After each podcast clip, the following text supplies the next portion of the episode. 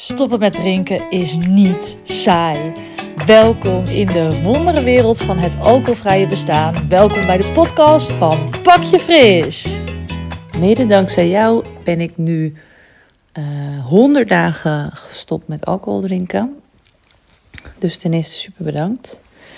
En mijn vraag is: um, ik zit nu zeg maar met die 100 dagen, dus een beetje denk ik dan in die periode dat, het weer, dat je weer nou ja, wat lager voelt, om het even zo te omschrijven. Dus nou ja, jij hebt al eerder omschreven, je hebt eerst die rode, roze wolk en dan heb je die lagere periode en dan heb je daarna een beetje weer die high. En ik vroeg me af, wanneer ervaarde jij dat zo? Dat je dus weer in in die, in die meer die high kwam? En wist je dat echt heel zeker? Of hoe voelde dat? Oké, dankjewel. Doei. Ja, dankjewel voor je mooie vraag. Daar gaan we het vandaag uh, over hebben. En hoi lieve luisteraars van de podcast van Pakje Fris. Ten eerste, wat vinden jullie van mijn nieuwe intro? ik dacht dat is wel, inmiddels moet dat wel even, gewoon een leuk introotje erbij. Nou, super fijn dat je luistert. Eindelijk weer een nieuwe aflevering. En um, ja, bij deze dus een nieuw concept. Jullie mogen spraakberichten insturen. En um, ik ga daarop antwoorden of daarop reageren. En uh, ja, mega bedankt dus alvast voor de eerste vraag. Ik um, herken het heel erg wat je zegt. En vooral ook de behoefte aan een soort tijdspanne van hoe lang iets duurt. Of wanneer iets overgaat. Of ja, dat je gewoon behoefte hebt aan duidelijkheid. Dat had ik ook heel erg. Nou, je voelt hem al een beetje aankomen. Dat is natuurlijk niet heel erg precies te zeggen. Maar ik kan je wel een beetje meenemen in mijn proces. Uh, en er zijn wel een aantal algemeenheden te noemen als het gaat over verschillende fases waar je in komt met het stoppen met drinken. Nou, die eerste fase waar je het ook over had, dat is inderdaad dat je uh, op een roze wolk zit en dat het allemaal heel erg nieuw is. Dus je gaat het voor het eerst aan je omgeving vertellen, die reageren daarop. De ervaring is dat de meeste mensen heel positief en supportive reageren. Uh, maar je komt ook wel eens wat vervelende reacties tegen. En je gaat allerlei dingen voor het eerst zonder alcohol doen. Dus uit eten, uitgaan, uh, wintersport. Nou, ik stopte ook nog eens in november. Dus de eerste kerst, de eerste oud en nieuw. En ik voelde me echt super sterk dat ik het gewoon allemaal kon zonder alcohol. Misschien ook wel even goed om te weten is dat ik nooit echt het idee had van tevoren om voor altijd, of in ieder geval voor langere periode, te stoppen. Dus ik stelde mezelf iedere keer gewoon hele kleine, behapbare doelen. Dat was soms een doel van maar twee weken. En op het moment dat ik me iets comfortabeler voelde, ging ik echt doelen stellen van bijvoorbeeld een maand en later ook van twee maanden of drie maanden. Om het zo overzichtelijk mogelijk te houden.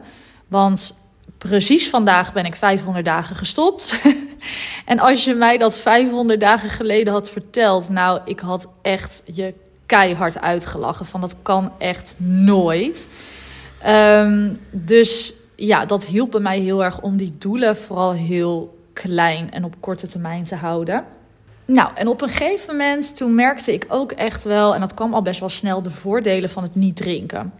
En jullie zullen dat ook wel kennen, natuurlijk, überhaupt gewoon een katervrij weekend. Dat uh, is al een behoorlijke invloed op je leven. Dus je hebt veel meer tijd, veel meer energie. Um, ik ging ook uh, meer dingen doen. Dus ik ging lekker naar, veel meer naar musea, met vrienden afspreken. Uh, maar ook, ik ontwikkelde ook wat meer hobby's. Dus ik had letterlijk ook meer tijd voor mezelf. Om een voorbeeld te noemen, op een vrijdagavond koos ik er niet altijd meer voor om dan de hele avond en nacht te gaan borrelen met collega's. Maar dan ging ik twee 0.0 drankjes doen en daarna naar huis om lekker te gaan schilderen. Dus dat uh, kwam ook in mijn leven, dat ik meer uh, hobby's kreeg. Ik ging ook op schildercursus en dat soort dingen. Dus inderdaad, die beginfase van dat stoppen, dat is allemaal heel erg leuk. En er komt vooral heel veel bij en je voelt je heel erg goed. Natuurlijk ook nog wel de dingen van dat je slaapritme moet herstellen. Dus je bent ook nog wel eens moe en hoofdpijn.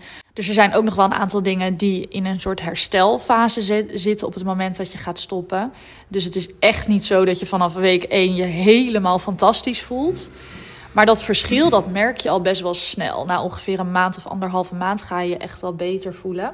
Um, nou is voor mij dat eerste stopjaar is wel een beetje anders geweest dan bij anderen.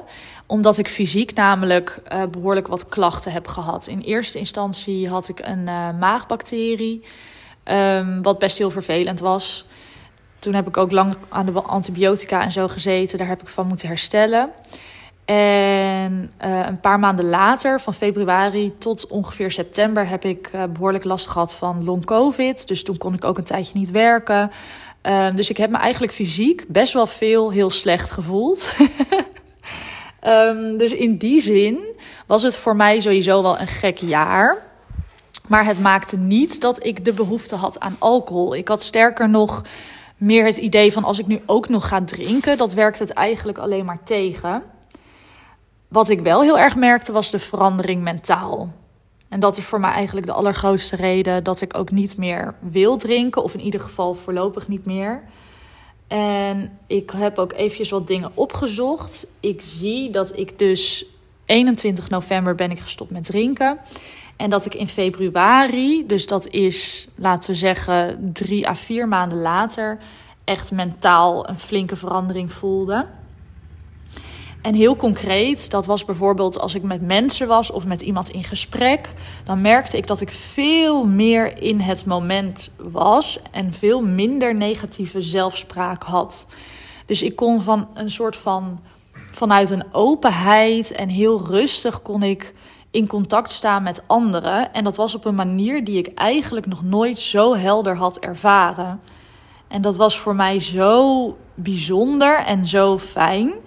En dat gevoel, dat is vanaf dat moment eigenlijk alleen maar versterkt. Nu moet ik zeggen, nu is het natuurlijk anderhalf jaar uh, nadat ik stopte. Het is niet dat er nog zo'n enorme stijgende lijn in zit.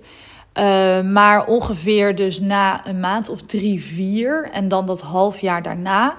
Uh, voelde ik me eigenlijk telkens maar beter. En ik vond het echt bizar, want dat had ik nooit verwacht. Maar... Um, ja, dat maakte het dat het op een gegeven moment ook zo goed vol te houden was. Ik dacht echt van, hoe kan dit? En waarom weten mensen dit niet?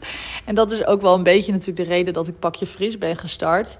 Omdat ik dit heel veel mensen ook gun. Ik heb ook nog een paar dingen opgeschreven, want ik heb heel veel geschreven uh, in die periode dat ik dus stopte met drinken. Van wat er allemaal gebeurde uh, in mijn hoofd en hoe ik het heb ervaren. Ik had bijvoorbeeld ook nadat ik een maand stopte, had ik echt zo'n periode van een paar weken dat ik me ineens besefte van oh nee, ik heb gewoon geen alcohol meer in mijn leven.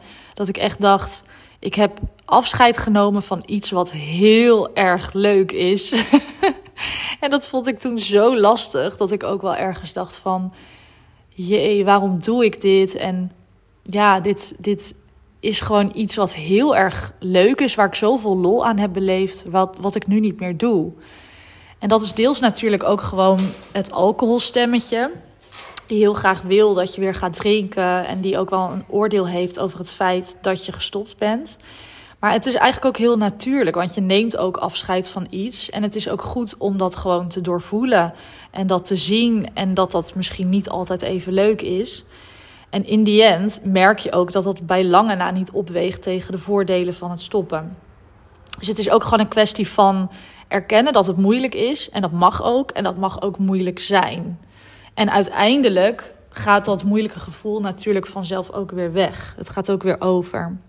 En dat is eigenlijk om een beetje die periode samen te vatten van um, waar je het ook over hebt. Van na die hele roze wolk, dat alles nieuw is en dat je allemaal meer tijd hebt en allemaal nieuwe dingen gaat doen. En dan, dan ineens kom je in een periode van shit, ik ga echt.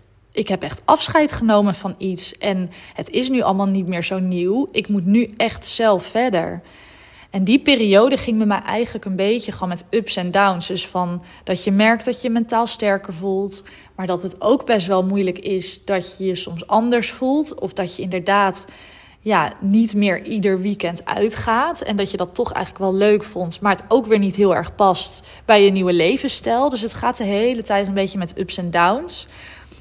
En dat gaat dus vanzelf, wordt dat ook weer wat rustiger en word je daar ook wat sterker in, in ehm, het feit dat je niet meer drinkt.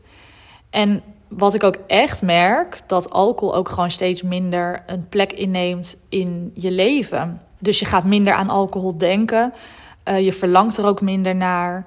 Um, het is gewoon op een gegeven moment bijna zo alsof het niet meer bestaat. En op dat punt ben ik zelf nu ook wel heel erg. Dus dat is ongeveer na een jaar tot anderhalf jaar. Ja, het bestaat gewoon niet meer in mijn wereld. en ik vind het heel leuk als andere mensen drinken of er plezier aan beleven. En dat gun ik iedereen. Maar um, ja, in, in mijn wereld bestaat het niet meer. Is het verlangen er ook niet. En is het gewoon helemaal goed zoals het is. En het laatste wat ik nog eigenlijk wil meegeven erover en dat vond ik ook iets wat ik had opgeschreven. En dat schreef ik na 300 dagen. Dus op het moment dat ik 300 dagen was gestopt, voelde het voor mij heel erg. En daar zat ook een verandering in, in het gemis van alcohol. Het voelde voor mij als: ik mis je, oude vriend, maar ik kan het nu alleen. Dus ik erkende dat ik het miste en dat mag ook. Maar ik voelde me ook tegelijkertijd heel sterk en heel fijn en 100% goed achter de keuze die ik had gemaakt. Namelijk dat ik het nu helemaal alleen kan. En ja, dat is het allermooiste aan die hele reis van het leren om het alleen te doen zonder alcohol. Is dat je dus leert om met je gevoel te zitten en leert om eerlijk te zijn naar jezelf. En andere manieren van ontspanning leert. Andere manieren van het leven vieren. Uh, die ook nog eens heel goed en gezond voor je zijn. En dat gaat gewoon met ups en downs. En um, ja, dat komt vanzelf ook in rustiger vaarwater. Tot op het punt wat, waar ik nu een beetje op ben beland. Zeg maar naar 400, 500 dagen. Um, dat het eigenlijk niet meer zo'n heel erg rol speelt. En dat het, ja, de vraag of je weer gaat drinken, die is er niet meer. Want de behoefte is gewoon helemaal weg. En um, ja, ik hoor je ook een beetje denken van ja, maar komt dat dan niet weer terug? Ja, dat kan. Dat weet ik niet en dat ga ik ook ervaren. En um, in die zin ja, neem ik het stoppen met drinken nog steeds dag per dag. Ik ga niet denken van hoe is dat over een paar maanden of over een half jaar. Of hoe is dat als ik ooit ga trouwen? Of hoe is dat als weet ik veel wat, als er zich iets voordoet waarbij heel veel mensen drinken? Ja, dat weet ik niet. En dat is nu ook helemaal nog niet aan de orde. Ja, dus daar, dat, daar denk ik gewoon niet over na. Heel simpel gezegd. Nou, heel erg bedankt voor je vraag. En ik vind het echt super leuk om het op deze manier te doen. Uh, als jullie luisteraars nog een uh, andere vraag hebben of graag een spraakberichtje willen insturen, doe dat vooral. Je kan dat doen via de DM van uh, Pak je Fris Instagram. En tot de volgende aflevering. Doei doei!